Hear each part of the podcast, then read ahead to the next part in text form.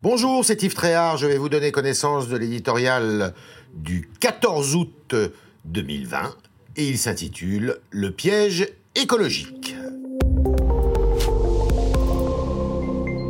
Figure originale de la vie politique, Edgar Faure a laissé derrière lui quelques bonnes formules. À ceux qui lui reprochaient son opportunisme, il répondait Ce n'est pas la girouette qui tourne, c'est le vent. Malheureusement, quand le vent devient tornade, il est plus difficile de s'en sortir. Barbara Pompili en fait la dure expérience. Ministre écologiste pendant le quinquennat de François Hollande, elle avait porté une loi interdisant l'usage de certains insecticides dans la culture de la betterave, avec force et conviction. Aujourd'hui, en charge de la transition écologique sous Emmanuel Macron, elle vient d'accepter d'y déroger pour sauver la filière sucrière française, la première d'Europe.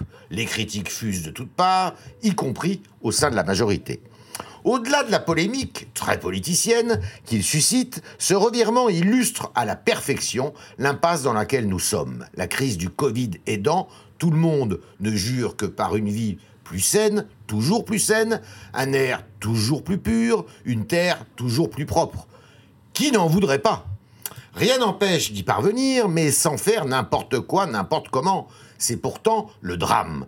Les nombreux collapsologues qui prévoient la fin du monde faute d'un changement radical ont inoculé un dangereux virus à notre époque. Que ce soit sur le front agricole ou énergétique, la culture hors sol du diktat antipolluant confond vitesse et précipitation. Elle décrète, interdit, sanctionne, sans réfléchir aux conséquences économiques et sociales à brève échéance, ni prévoir l'après. À ce rythme-là, beaucoup de professions ne pourront bientôt plus boucler leur fin de mois. C'est le piège écologique.